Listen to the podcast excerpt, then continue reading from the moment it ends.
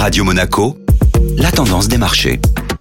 La tendance des marchés avec Société Générale Private Banking. Bonjour Julien Tomayolo. Bonjour Benjamin. La vigueur de l'emploi américain complique la tâche de la Réserve fédérale. Le marché de l'emploi américain est ressorti en meilleure santé qu'attendu pour le mois de novembre. 263 000 emplois ont été créés alors que les estimations tablaient sur 200 000. Malgré les annonces de licenciements, notamment dans le secteur technologique, le taux de chômage se maintient à 3,7% et le salaire horaire moyen a continué de progresser de 0,6%. Ces chiffres contrarient la Fed qui attendait une dégradation du marché de l'emploi pour ralentir l'inflation et donc le rythme de ses prochaines hausses de taux. Néanmoins, les opérateurs de marché continuent d'anticiper une hausse de 50 points de base le 14 décembre qui serait un peu moins brutale que les précédentes. Les marchés actions ont donc marqué le pas vendredi. L'Eurostock 50 et le CAC 40 ont clôturé en baisse de 0,17%, tandis que le S&P 500 perdait 0,40% à la clôture européenne.